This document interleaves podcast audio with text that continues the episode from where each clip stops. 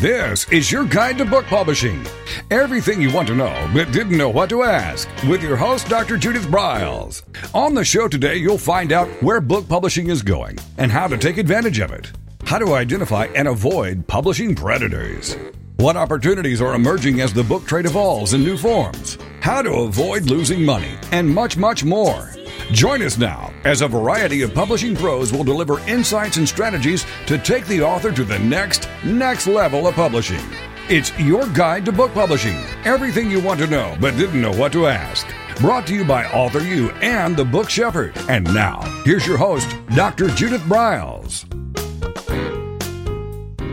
Well, welcome to another edition of Author U, your guide to book publishing. And today we have fun. This is a fun day.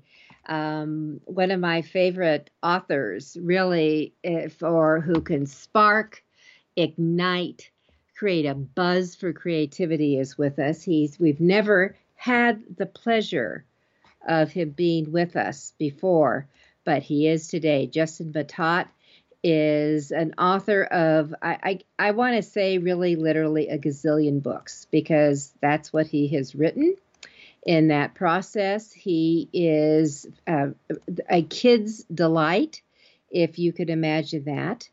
And that Justin has, oh, I'm going to have him reel off a boatload of his books. Um, so you know what some of them are, and we're going to go through them. But he's someone that has, over the past 12 years, has developed quite a platform for writing and that speaking he's inside of schools. Literally the entire school will shut down including administration if Justin is on the campus. Uh, his speaking is focused for the enjoyment of reading storytelling and motivating the most from reluctant readers to pick up a book and now get lost in them. In other words when they open them they fall in He's also on an anti bullying crusade, so he'll talk about that a little bit as he moves from school to school and assemblies within their classrooms. So, Justin, welcome to Author U. Thank you. It's great to be here with you, Judith. Yeah. Do you have a favorite book of all your books? Oh man, you know you get that question at every school you go to. Um, every one of them is like your kids. You can't pick a favorite. You like them all for different reasons, and you dislike them all for different reasons. Uh-huh. Um, for my picture books, I'd have to say that Old Lady Griselda has been um, what propelled me into um, national and a little bit of international um, fame, if you will. It's a it's a story that I wrote about a woman that um, it was in the neighborhood I grew up in. I grew up in a country neighborhood, and there was this spooky lady that lived up on the hill. You know, every neighborhood has one of those, and right. my mom always yeah. said, if your neighborhood doesn't have one of those, you're that person. Um, but I was really favor, and, and my dad challenged me to go meet her. And when I went up there, she uh, me with favorite cookies that she had preordained with some mother. And then I just kind of fell in love with the lady. She was kooky and and just wonderfully um, eccentric. And so her name was Katie Stroh. but when I was telling my sons bedtime stories, I would always tell them stories about her, and they'd always want another one and make it creepier and make her weirder. And and um, finally, I realized this is striking a chord with my own kids. It might strike a chord with other kids. So I wrote Old Lady Griselda and um, partnered with just an amazing designer, illustrator named John Woods Jr., and he um, just brought her to life.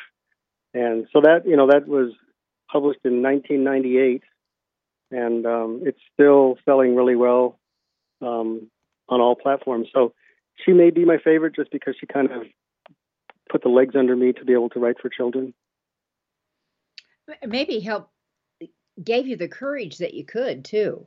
I mean, you you had yeah. that connecting factor, right? Well, I I have to tell you, one of my favorites was your your you know uh, when I was a boy, and you know the when I was a girl. I loved those books. I remember buying them for my grandkids. All my grandkids got all your books as we went along in, in the process. Well, the, um, so. Yeah, the When I Was a Boy, I Dreamed. When I Was a Girl, I Dreamed. Um, they were illustrated by Mark Ludy, who is he has a very big following. He's a very very mm-hmm. talented man, and um, he and I were we were sitting in a bookshop up in Boulder, and uh, mm-hmm. we were at an evening event, and we were sitting next to each other, didn't know each other, and when he would engage um, a young kid. You know, he'd uh,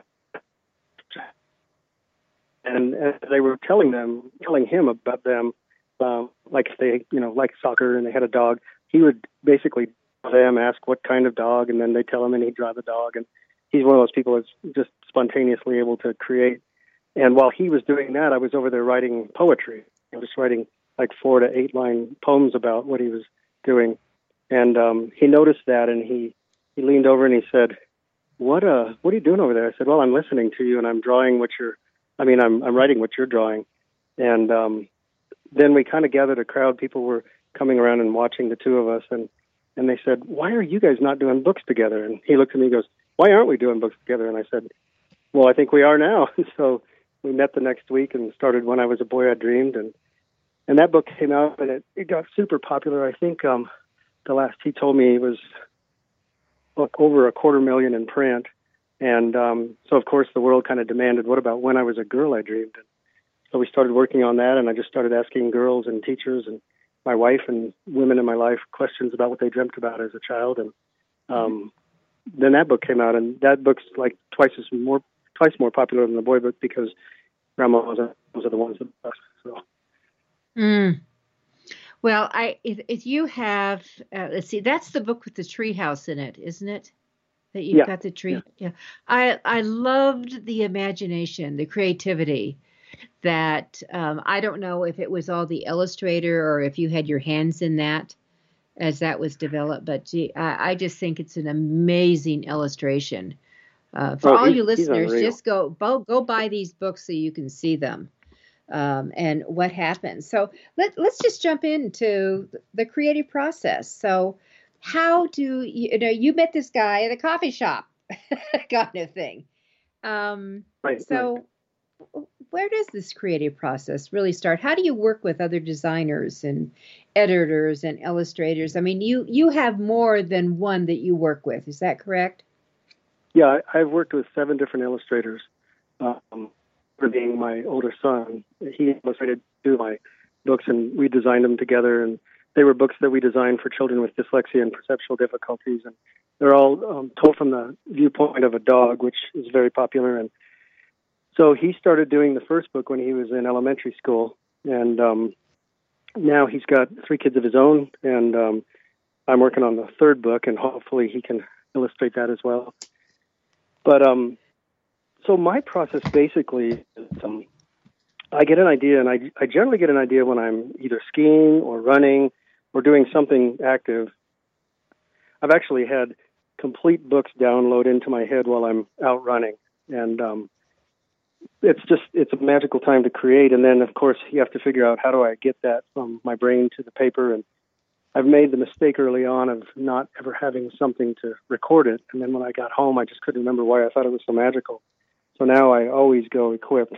Um, I've got a little pocket notebook and pencil, and or my phone. I just dictate and then uh, let that idea just kind of percolate and then step away from it for a couple days and then come back to it. And if it still seems to have the merit that it did when I came up with it spontaneously, then I write it. You know, I think it's just I think uh, that going to do the editing and rewriting. And um, I, you know, I always tell kids in schools if you want to be a published author, you're going to have to write that book 50 times more than likely um, until you finally, you know, get magic in your craft, and then you'll get down to 20. And um, I finally am down to about 25 drafts before I ever submit it to my agent or an illustrator, an editor, or anyone. Well, that's what uh, I think all authors actually need to hear is that they. My experience is so many think, okay, I've done it, you know, uh, it's ready to go to layout, and they don't understand the continual fine tuning, the continual rewriting, the continual tweaking.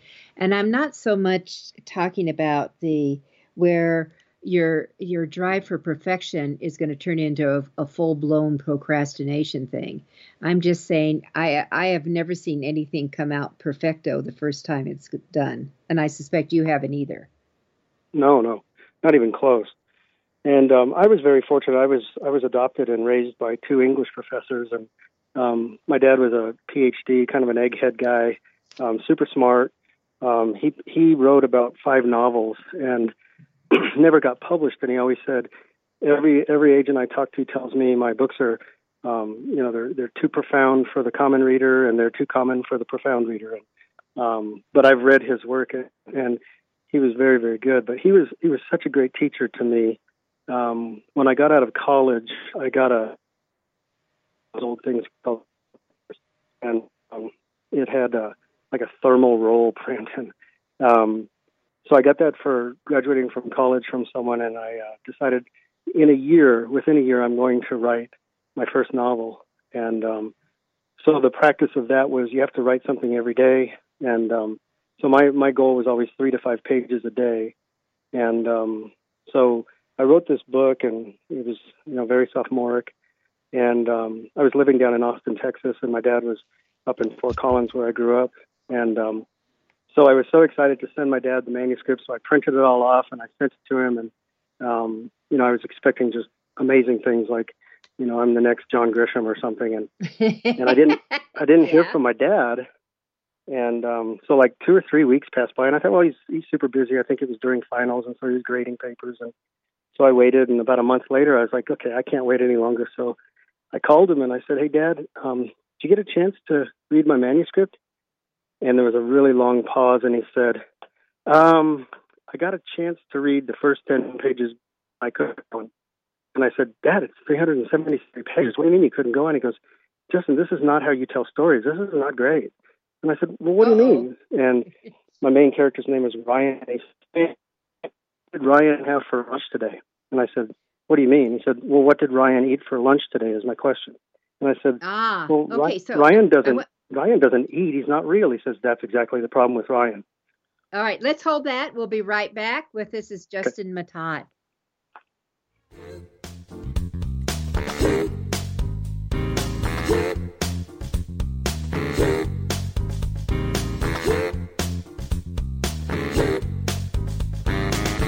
This is your guide to book publishing. Everything you want to know but didn't know what to ask with your host, Dr. Judith Briles. And we'll be right back with more great information right after these.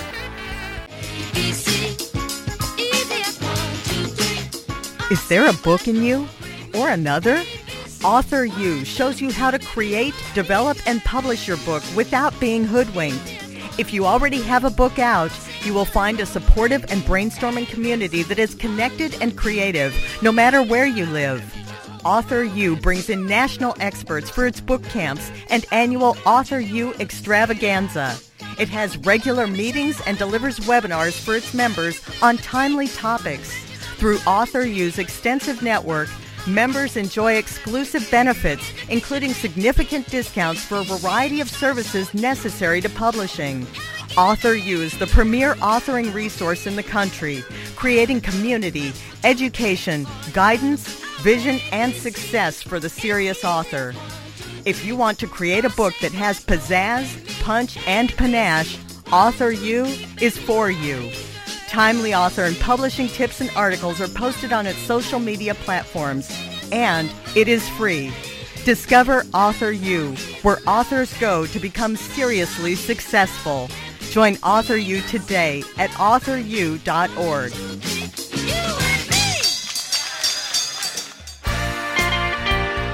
Welcome back to your guide to book publishing. Everything you want to know but didn't know what to ask. If you want to write and publish a book, if you want to be successful as an author, your guide to book publishing, everything you want to know but didn't know what to ask, is for you. Stay tuned and you'll hear about statistics, scenarios, and strategies on what to do now to get you published. So let's get back to the show. And here again is your host, Dr. Judith Briles.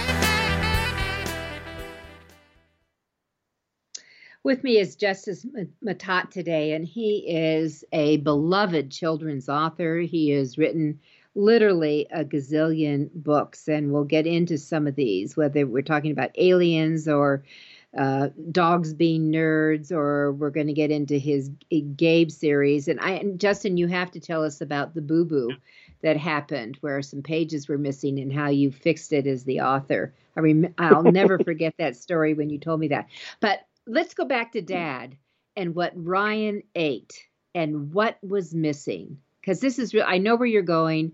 I mm-hmm. think maybe our listeners maybe, but it's really important to understand what what happened here. Yeah, so he uh so I he asked me, so what did Ryan have for lunch today? And I said, What do you mean? And he said, I asked you a question, what did Ryan have for lunch? And I said, Dad, Ryan's not real, he doesn't eat. He says, and that's the problem with Ryan. If you don't believe in Ryan, I can't believe in Ryan. And as a reader, he doesn't make any sense to me at all. You need to go back and write that from your heart and your head and let your characters become three dimensional and real as though they're people you know. And um, I said, so, so, Dad, if I just fix Ryan, is that is that going to be? I mean, if I if I make you believe in Ryan, then the book's okay. He says, no, you need to do a complete rewrite on that entire book because I've heard you tell stories. You need to write the way you tell stories. So if you need to dictate it into a recorder, then do it mm-hmm. that way. Not everybody has to use a pen and pencil or a computer, you know. And and so I thought, well, that's an interesting way to think about it. So I got one of those little mini recorders and I started um, doing chapter by chapter. And um, I bought my dad one of the same recorders so I could just send him the recorder and the tapes. And I sent it up to him. I sent him like three chapters that I had redone. And um, he called me in two days and he said, Justin, this is your book. This oh. is wonderful. This is how you tell stories. But you always need to tell stories the way you tell them to an audience. Mm-hmm. And I mm-hmm. thought, so so now sometimes because I, I have an office in my home, I uh, sometimes if you were to like eavesdrop on me, I'd be telling one of my stories to my dog Butters, and she would be really enjoying it, but you'd be thinking I was because I was telling a dog a story. But just you know, whatever it is that gets somebody to bring their authentic voice out. Um, and and you know, and I had some coaching from my first agent. He was a just a brilliant man from Belgium, and he had he'd been with Random House as a senior editor for many years, and then broke off into agency. And I sent him three novels for adults that I had written, and I made the mistake, and, and I really hope people hear this. I made the mistake of in my cover letter saying what you're holding in your hands is potentially the next John Grisham, and um, you know the world yep. doesn't need another John Grisham. Mm-hmm. And so I'm writing these thriller books with no experience in thriller stuff, and mm-hmm. um, sent me very, very nice um, rejection letters. He sent me three rejection letters, and the third one was just on point. He said, "Mr. Matott, I love the way you tell stories, and when you, if you ever find your story, your authentic story that comes from your head and your heart, which is what my dad always said, I would love to read that. But until then." I'm going to have to defer you to someone else because I can't I can't take this to anyone. And I actually framed that rejection letter because it was the most polite, nice, you know, complimentary rejection I've ever had. Um, and I framed it and put it on my desk, and I looked at it every time I started to write, you know, and took his advice. And um, I ended up writing this book called My Garden Visits. And I didn't know it was a book when I was writing it because um, it was I had lost my mom when I was in my 20s, and and it was just my way of grieving and, and just kind of getting expressing myself. You know, my dad used to say, "When you feel sick, you throw up. So when you feel heart sick, throw up on a piece of paper." And um, so I started writing this information. and um, pretty soon I had this book forming, and and my brother-in-law was out um, working at Paramount Pictures, and um, he said, "What are you working on?" I said, "Oh, I'm writing this. I, I didn't know it was a book. It was just a journaling thing." And he said, Well, send me some. I want to read it. And so I sent it to him. And he said, You finally found your book. This is it. And I said, Do you really think so? And anyway, so one story led to another. And and um, then I, one of my, one of the people that worked for me, we were driving to one of my clients, and I was telling him about the book, and he says, "Oh my gosh, my wife is such an amazing watercolor. She would love to illustrate something like that if it's going to be illustrated." And I said, "Oh, I've always thought it would be." And you know, since I've conceived it as a book, and so they came over for dinner, and I gave her two chapters to read, and she went into my office and closed the door, and you know we're sitting around the dinner table, and uh, she came out and she was crying, and she said, "Oh my gosh, I can see this book," and um, so we made an agreement um, that we would just split whatever we did 50-50, and she went to work and made these beautiful watercolors and designed this gorgeous little book, and it was like 115 pages, and um, I didn't want to go through the whole process of being turned down by agents, so I self-published it, and um, I I had no idea what to do, so I self-published 5,000 copies. Unknown author, nobody knows who I am, and um, but I was a sales guy for a big telecommunications company, so I knew how to you know engage people and get them interested. And so three weeks later, 4,700 copies were gone, and um, the tattered cover was calling me and saying, "How many of your friends have you sent down here? We've already sold 300 books." And I, because their their first order they were going to order four, and I convinced them to order 50, so that I could tell everybody else that the tattered cover had ordered 50. And um, so then I went back to that agent, and because uh, I, I got a call from HarperCollins San, San Francisco division um, with what they call a floor offer for the book. They wanted to republish it. And so I asked her, "What would you do if you were me?" She goes, "I would get an agent because I think this is going to be a big book." And so I left a message on the um, machine and told him, "I've got a floor offer of X amount for this book, and I published 5,000 copies. 4,700 are gone, and I've got another order for 200. Um, so I need help. I, I need to know what to do with this book." So, um, long story short, he me three copies um, give me an exclusive. Don't talk to any other agents while I'm reading it. Just give me that. And I said, who would I talk to? But um, so two weeks later, I was in New York, and he took me to 12 publishers. And two weeks after that, we had a two-day auction, and Random House got the book and republished it, and bought out the sequel. And then the rest was history. I quit my job, and and that was in 1996. So I've been full-time author speaker ever since. So it's well, possible if anybody can do it. It is. So you've you've gone down both paths, the self-published path and the being with the big boys path.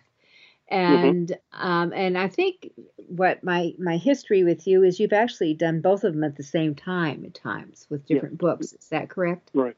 Yes, that is correct. I'm doing that right now you're doing it right now because i think authors want to hear about that I, I, have a lot of people who will come to me saying you know they really want to publish with new york and so i always refer okay that's plan a and what is your plan b what what if new york doesn't pick it up what's your plan b mm-hmm. and mm-hmm. they sometimes they don't want to think about that and i said you need to think about that be, be, because not everyone gets picked up and the odds are not high so, and I, I think one of the things that your plus was, I mean, you're incredibly creative.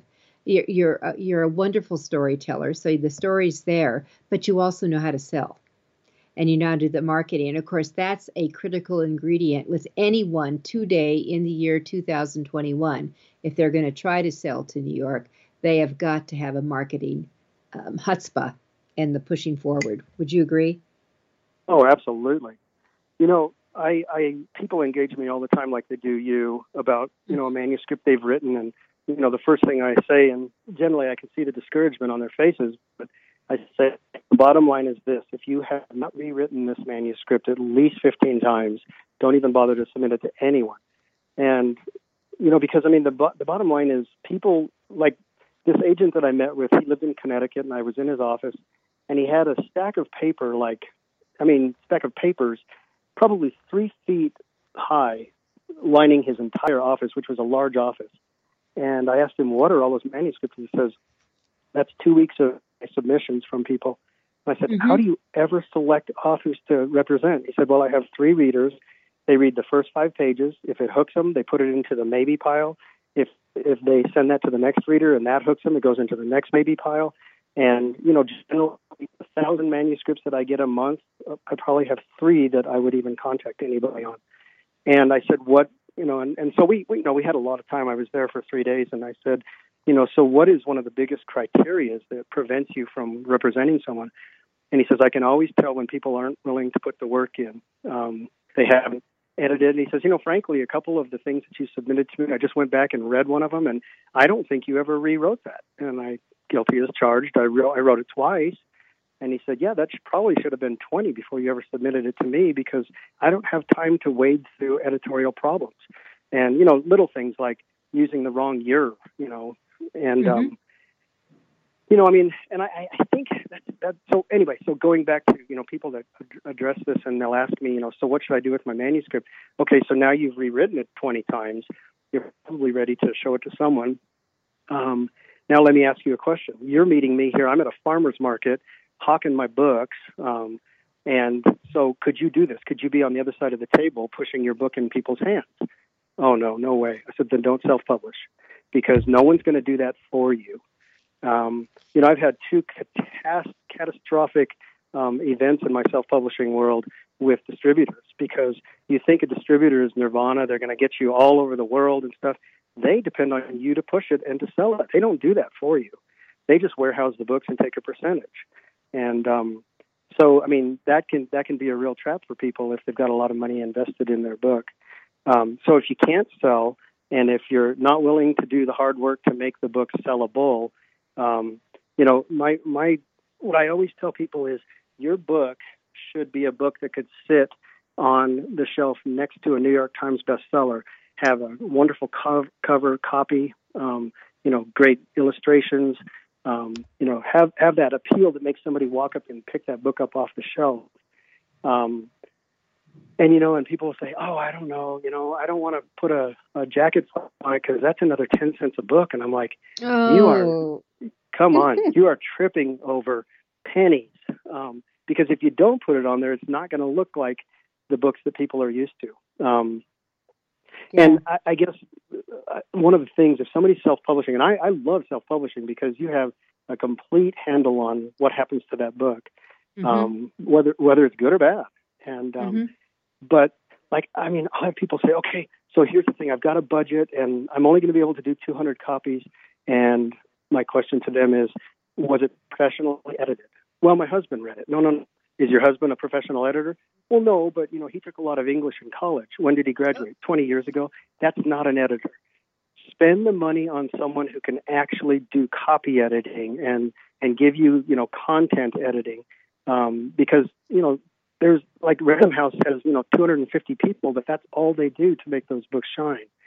Um, well, I can't do that. It's going to cost me $100 you oh. spend that two hundred dollars on it, you're not going to have a book that publishes.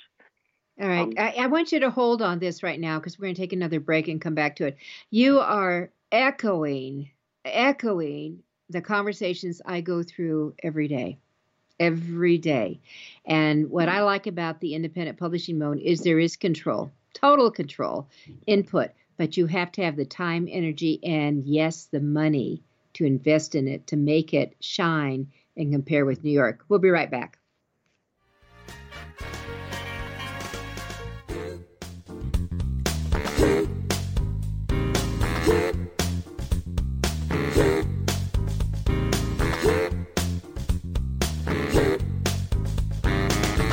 This is your guide to book publishing.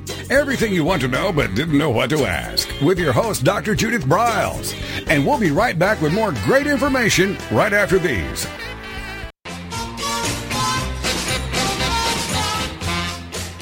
Discover the power of you and your book at the Judith Briles Unplugged events. Each summer, Judith Briles Book Marketing Unplugged unfolds over three intensive days working with just Judith. You get publishing strategies, author and book platforms, book marketing panache and pizzazz, and authoring tools to take you and your book to rock star success. In the fall and winter, Judith Briles Speaking Unplugged includes Judith as your coach and mentor during two powerful days. You will learn how to structure a speech, how to create openings and closings, how to find gigs that pay you and sell your books, and you will get one on one coaching. Go to thebookshepherd.com and click on the events tab to learn how to participate at the next Unplugged Workshop event.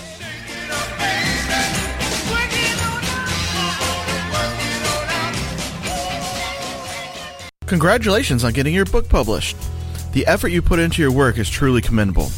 But what's next? What will happen to all the knowledge you have worked so hard to acquire to produce your book? Here at TogiNet Radio, we can provide you a platform to keep your knowledge working for you through the power of podcast. The subjects our podcasts cover are as varied as the grains of sand on a beach. From life coaching to military resources to business success, even to the paranormal. We have a place for everyone. To get started on your next step, call Scott at 903 787 5880 or email him at scott at toginetradio.com. That's S C O T T at T O G I N E T R A D I O dot com.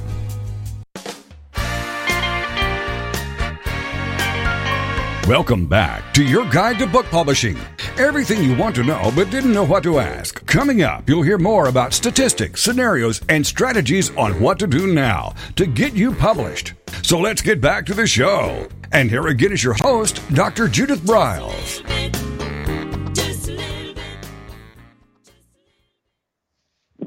With me is Jason Matott. He has written uh, written for kids. He has specialized in that kids market. He's done chapter books, uh, picture books. And, and, Jason, before we continue on, why don't you um, just share a little bit about each, each some of the books that seem the kids resonate when you're with them?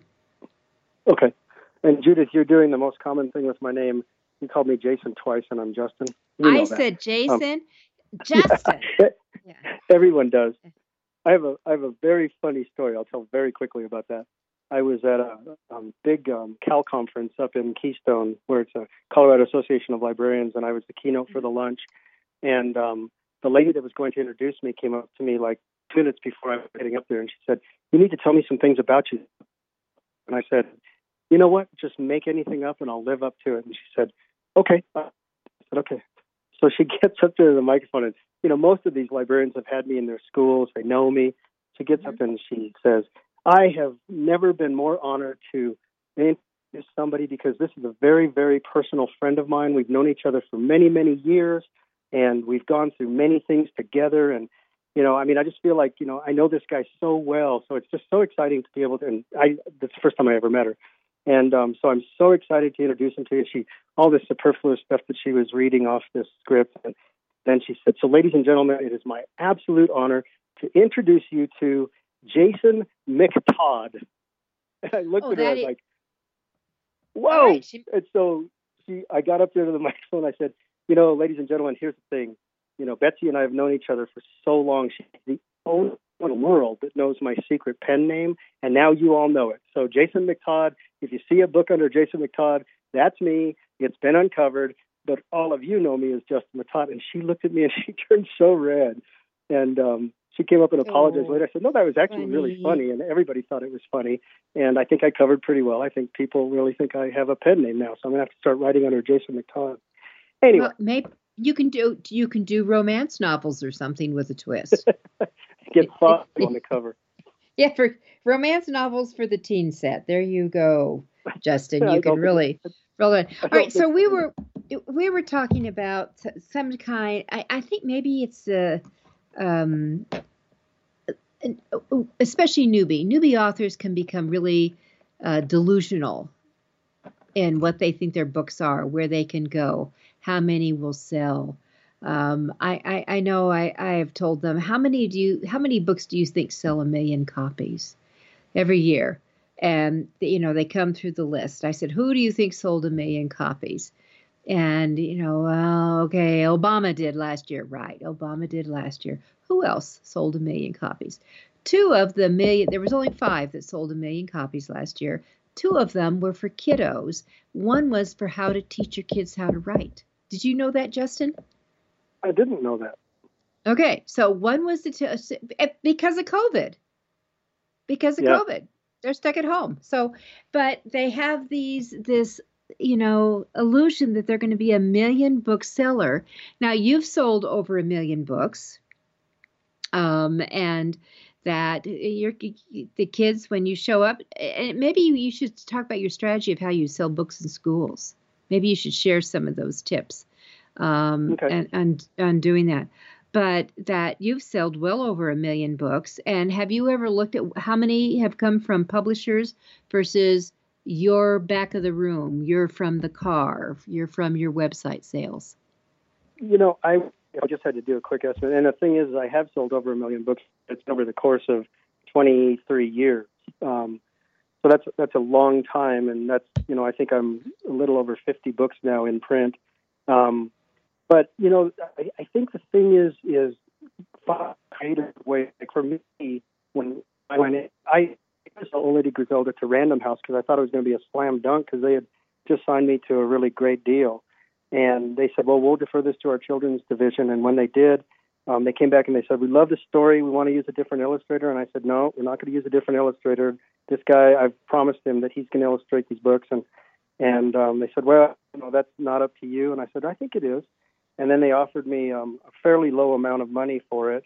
Um, and then they would have complete, you know, leverage and ability to do anything they wanted with it, including taking out, you know, this awesome illustration. And mm-hmm. um, so I just said, no, I'm not going to do that. And you know, that book is, you know, probably 250,000 in print. Uh, mm-hmm. That's children's book, 98. Um, but the the thing is, is um, that only sold because I loaded up my vehicle because I self-published that book, and I, I my first printing on Old Lady Griselda was ten thousand because I was getting a good name out there in the adult market, and um, but what I would do is I would just um, I'd, I'd make myself like I always did in the corporate world. I would make myself a quota, and I have to sell a thousand books a month um, to be able to, you know, justify this being my full time occupation. Mm-hmm. And that, that meant that I mean, John Woods and I literally one day we were down on a street in downtown Denver with a stack of Old Lady Griselda, and he was drawing in them, and I was engaging people saying, you know, if you're willing to buy this, I'll oh, put whoever's your kid's name, write a four line poem for him, and he'll draw it for you. And and um, you know, we we sold like four cases of books in a lunchtime. Um, and so that's why I do farmers markets every season. I, I love doing that because I I get to engage my my actual readers. And my favorite thing is when a mom or a grandma will bring these kids up and like one kid is really enthusiastic oh you came to our school you're so funny or you're so weird or whatever they say and then you know the reluctant brother or the reluctant sister who's standing you know over on the side and i say uh, don't you want to look at my books? I don't like to read. Why don't you like to read? Because it's boring. Well why is it boring? It just is. My teacher makes me read books i don't want to read. I said well what kind of books do you like to read? So when they tell me i'll say okay i don't have anything like that but try this guy this or this lady. I mean these books are so awesome um, but if I do have something that I think is going to um, entice them, like I had this one girl, she was in fifth grade and she was there with her brother, and they were twins, and her brother was so excited to meet me, and because I'd been to their school, and she was very nice, but she said, "I don't like reading at all." And I said, "Why not?" And she said, "Well, I struggle with reading." I said, "What's your struggle?" And she said, "Well, they've diagnosed me as dyslexic." I said, "Oh my gosh, I have three books that I designed for children with dyslexia because one of my brothers is very dyslexic." I'll tell you what, if you don't like reading, I don't want your mom to buy this book, but I do want you to take this book home, come back and see me next weekend, and tell me what you thought about it. Are you serious? And I said, Yeah, I do. I, I am serious. So I gave her all three books, and I packed her off with her brother, who got the whole series of Gabe's books, and and um, they came back the next weekend, and mom said, Okay, she wants more of these books. She had so much fun reading. Them. She took them to summer camp with her, and she was actually reading them to a friend in their tent.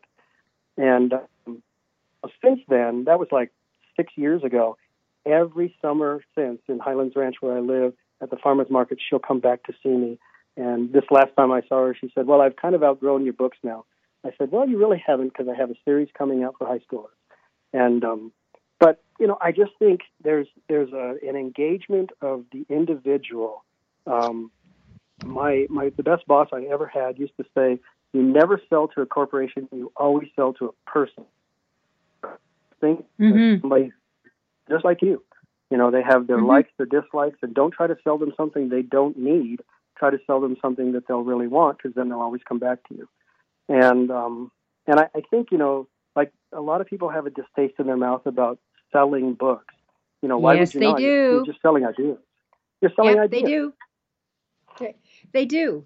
Um, and it, or it's for for us nonfiction, I don't, you know, I don't have the creative juice genius you have for these stories that you come up with, but you know, I I solve problems and pain with the nonfiction things I write about, and it's still you have to still engage them, storytelling. Yeah. Um, bring them along, and and you have to be a really good listener so you can pick stuff up. I, I think that's always uh, been essential. So I'm going to come back, Justin. I have to come back to questions. So when you've kind of crunch your numbers, like you know, Old Lady Griselda, a quarter of a million books. That's a wowza. So, you know, what would you say? Is it an even split between what you've done with New York houses and what you've done on your own, or is it is it lopsided? I think at this point, this many years later, I've probably sold um, 60% of the books that have sold are books that I have published myself. Um, there, one of the illustrators, Mark Ludy, who does the Dream books, he also co-publishes those books. So he mm-hmm. got them into um, Books Are Fun, which is part of Reader's Digest. Division, oh, Books Are Fun are great. Yeah. Yeah, and that's that's how those both went over a quarter million in sales because they went all over Canada and any English-speaking country, and they're actually um, produced in Spain as well, so they're in Spanish and. Wow. Um, but you know, I, I think you know that's one thing. You know, Mark Ludy as an illustrator is a real engager, and you know, I mean, he is a hustler. I've never seen an illustrator that hustles the way he does, and you know, I, I think Judith, one of the things that goes to the creative person is quite often um, authors, illustrators, designers, people that I meet in this business um, are real introverts, and um, mm-hmm. so it's very difficult for them to engage people. They they expose themselves to stories, to illustrations, and they don't want to get up and talk in the microphone. It terrifies them, and they shouldn't because you know that you know I've seen a few authors that did the school gig because they got paid, but they shouldn't have done it because they disillusioned more kids with the you know the boring storytelling. Um, you know, yeah. we, we need to stay in our strengths. I mean, we need to we need to really focus on our strengths and and not try to be somebody we're not. And um, you know, I'm such a an extrovert that when I get a microphone in my hand, you know, I actually have to have, you know, sometimes when I'm in an assembly, which is, you know, schools are very regulated on the time, and so I get like 45 minutes for the assembly, 15 minutes for questions, and you know, at an hour five, you know, I've got the principal standing there tapping her watch, and I'm like, okay, I got I got to pull the plug here. Oh. Um, but I, I've seen you on the platform. I know what you're like, and it's just it's just this, this huge amount of energy that blows out. And and when i've seen kids i mean i can see them starting to creep forward. Okay we can get closer to him. We'll get closer to him. We're going to have fun. This is party time. Justin's here. Right? Right. It is.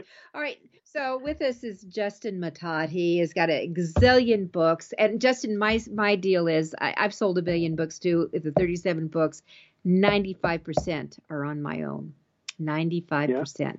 And and I've had 18 of those suckers with New York. So there you go. All right, we're going to be right back. It's Author U Your Guide to Book Publishing. We're talking about creativity and being successful with it.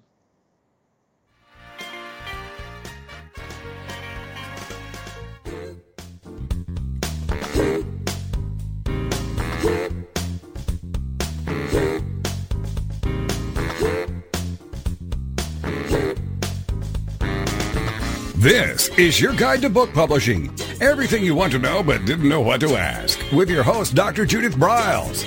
And we'll be right back with more great information right after these.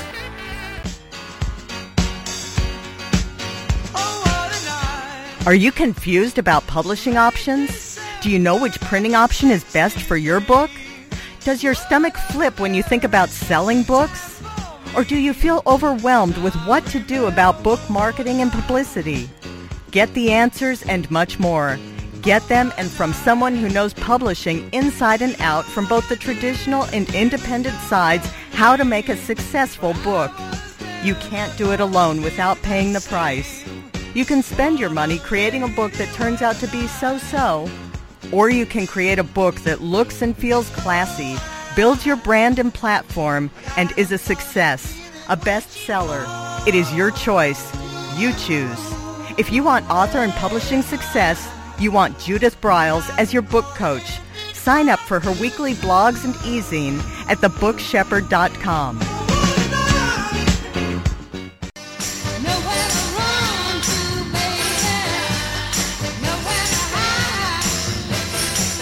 The book shepherding concept is simple. The publishing world is changing, and so must you. You need an experienced shepherd and guide to collaborate with you as you create, strategize, develop, publish, and achieve your publishing goals. Publishing is riddled with obstacles, sometimes nightmares for the author. You do not need more problems. You want solutions. Dr. Judith Briles will shepherd you through the maze and chaos at times, she has had to step in and rescue a book. A book that has been sabotaged by a publisher, by a publishing service provider, and sometimes even by the author. If you want author and book success, connect with her today at thebookshepherd.com.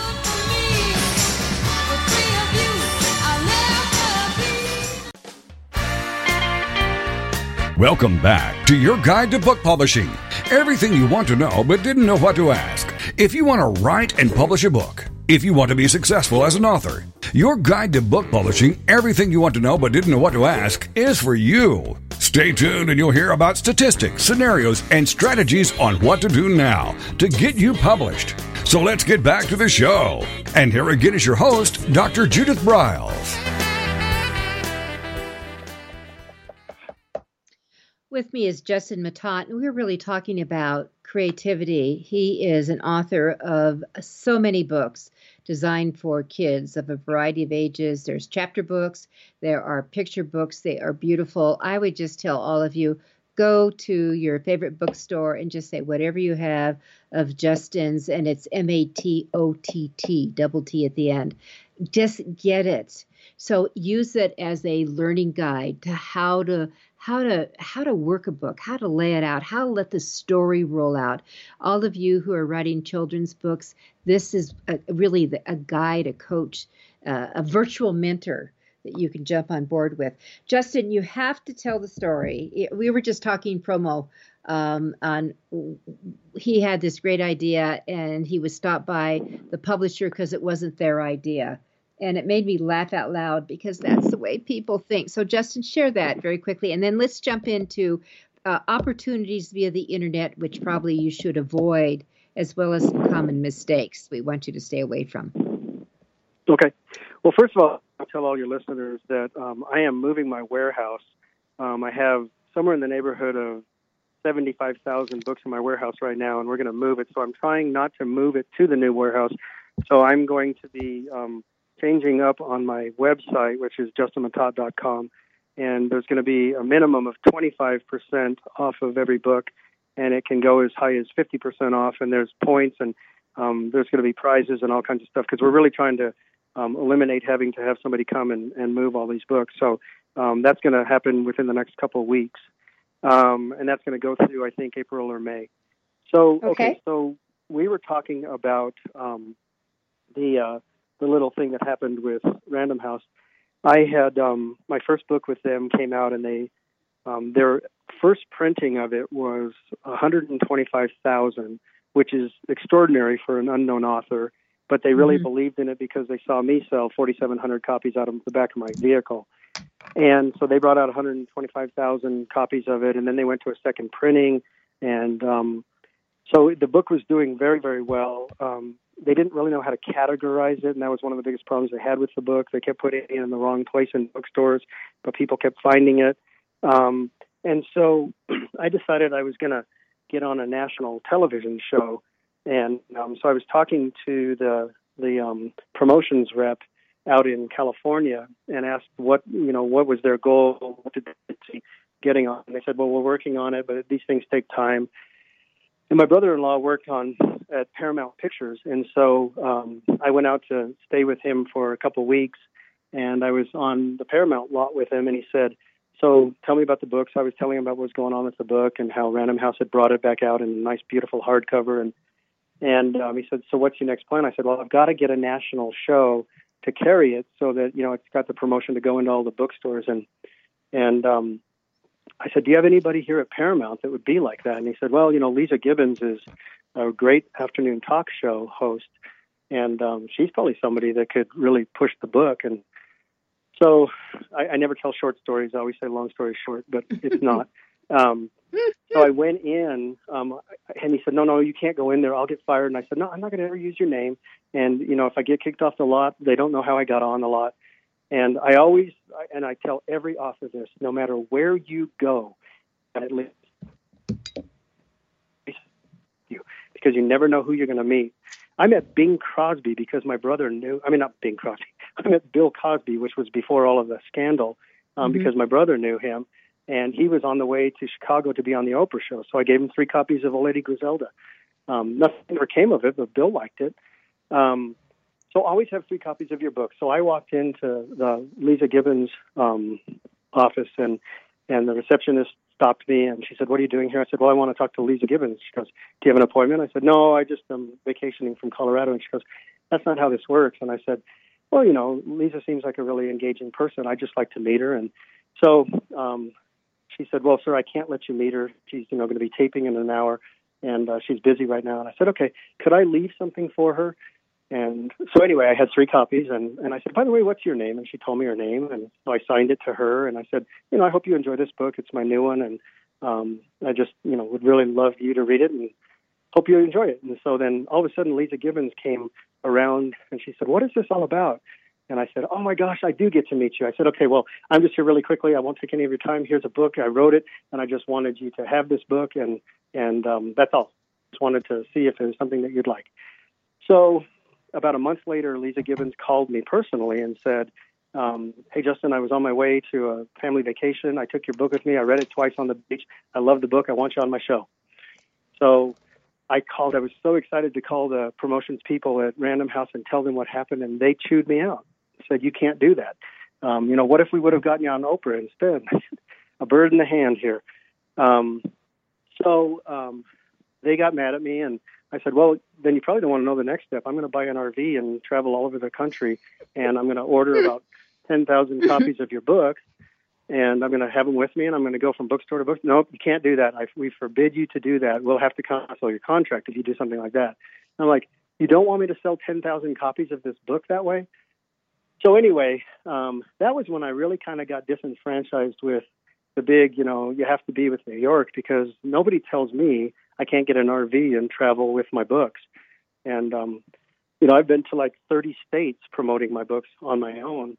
And, you know, Judith, you know this better than anyone. That sells mm-hmm. a lot of books. Mm-hmm. And it also, mm-hmm. you know, mm-hmm. those people like you go to New Jersey bookstore, they don't know who I am you go anywhere in Colorado, they know. You go anywhere in this region, they know because this is the region I live in and go to schools in. And um, but you know, it's just how small do you want your world to stay? Um, so anyway, I just I think you know self-publishing is not for the faint of heart, but it's for people who really can engage, handshake, you know, get people engaged with their um, projects. Um, so if you have that ability, I absolutely encourage you to publish a book, but make sure you do all the things to make it the best book it can be. Uh, uh, uh that would be an amen. Okay, so what are some of the common mistakes that we want them to? Um, one is you, you can't hide. You got to come out and you have to be. Well, I always say this, Justin, that you've got to evolve from being the CWO, the chief writing officer, to the CMO, the chief marketing officer. That is your job. Absolutely.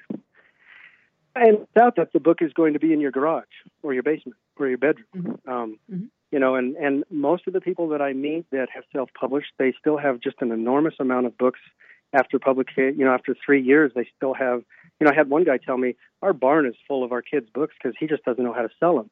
Well, then why do you keep printing them? Um, but you know, and so the thing is, is you know, an an author who can't do that, then engage someone who can that believes strongly in what it is that your book is about and get them out in front of you. I mean, that you know that's why I was a, a marketing corporate guy because that's what I got my background in, and and so that's why you know telecommunications companies hired me because that was my expertise. But a technical person couldn't have done that, and I couldn't have done the technical job. So stay in your strengths or find someone who has those strengths.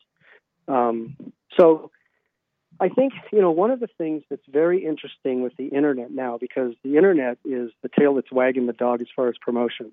And, mm-hmm. you know, a lot of people think, you know, if I'm on a website, my book's going to be big. That's not necessarily true.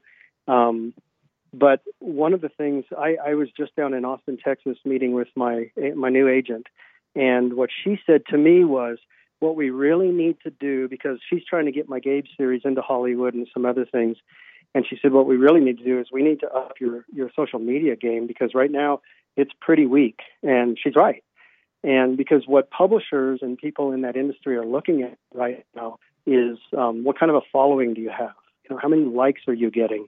And I mean, they this this there's an agent within the agency that I'm with who has actually found five authors in quotes on Instagram.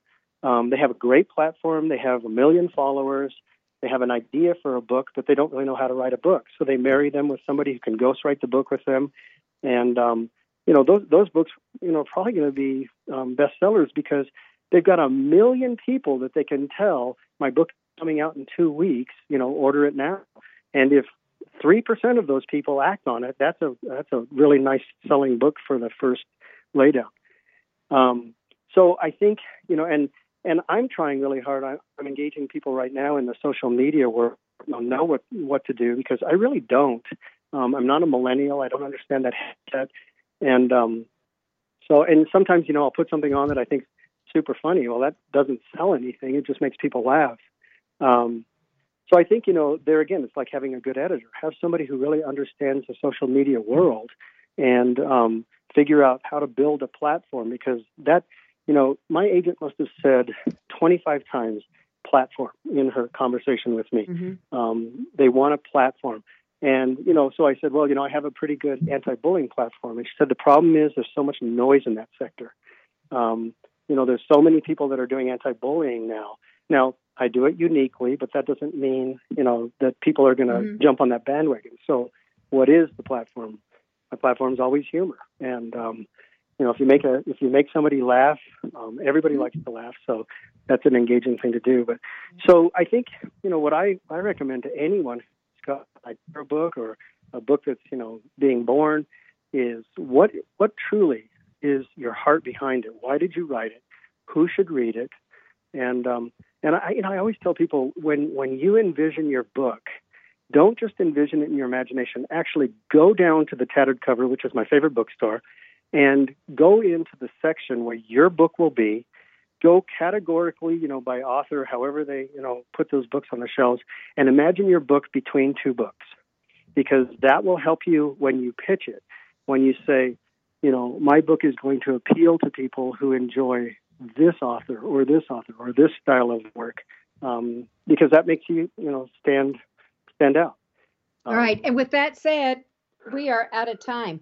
Justin Matott, my offer to you is I am really good on social media and I will show you how to build that.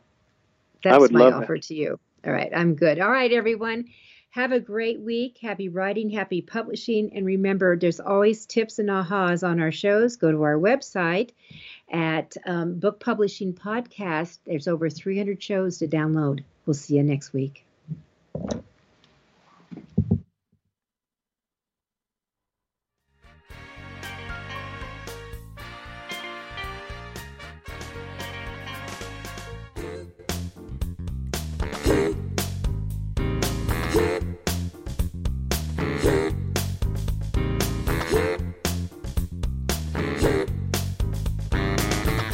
Thank you for being a part of Your Guide to Book Publishing. Everything you want to know but didn't know what to ask. With your host, Dr. Judith Briles.